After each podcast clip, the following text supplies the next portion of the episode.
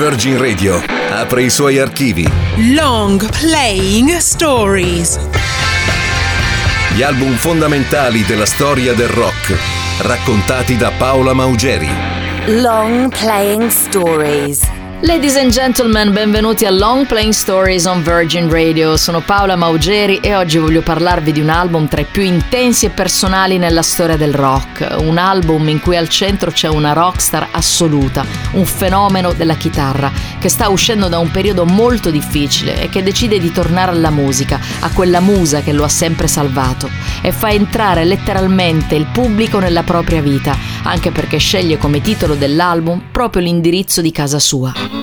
Sto parlando di 461 Ocean Boulevard, il secondo album solista di Eric Clapton registrato tra aprile e maggio del 1971 a Miami, ai Criteria Studios e numero uno in classifica in America.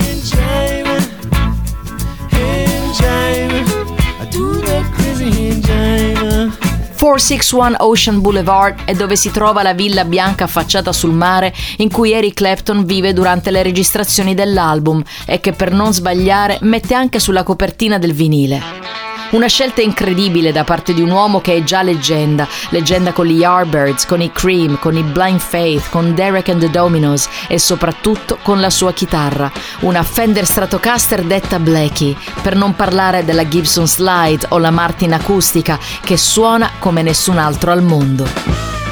Sono passati tre anni dall'album Leila. Clapton si è praticamente ritirato, travolto dalle dipendenze e dall'amore impossibile per Patty Boyd, moglie del suo amico George Harrison, che lo ha salvato portandolo a suonare al Concert for Bangladesh.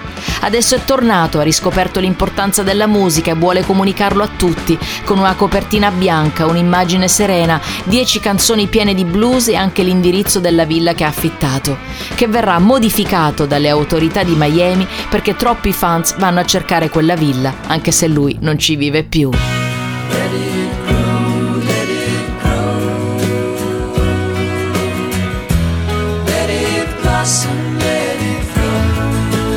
Tra queste canzoni una entra nella storia, anche perché ha una storia bellissima. Il suo chitarrista, George Terry, porta in studio una copia dell'album Burning di Bob Marley and the Wailers. È così che Clapton scopre il reggae, la grandezza delle armonie dei Wailers, la profondità dei testi di Marley e registra una versione di I Shot the Sheriff che arriva al numero uno in America. Fa conoscere il reggae al mondo e anche se forse il suo unico pezzo senza un assolo, poco importa perché ha quel groove che lo fa diventare un pezzo grandioso. E allora questo è Eric Clapton e questo è I Shot the Sheriff. I shot the sheriff.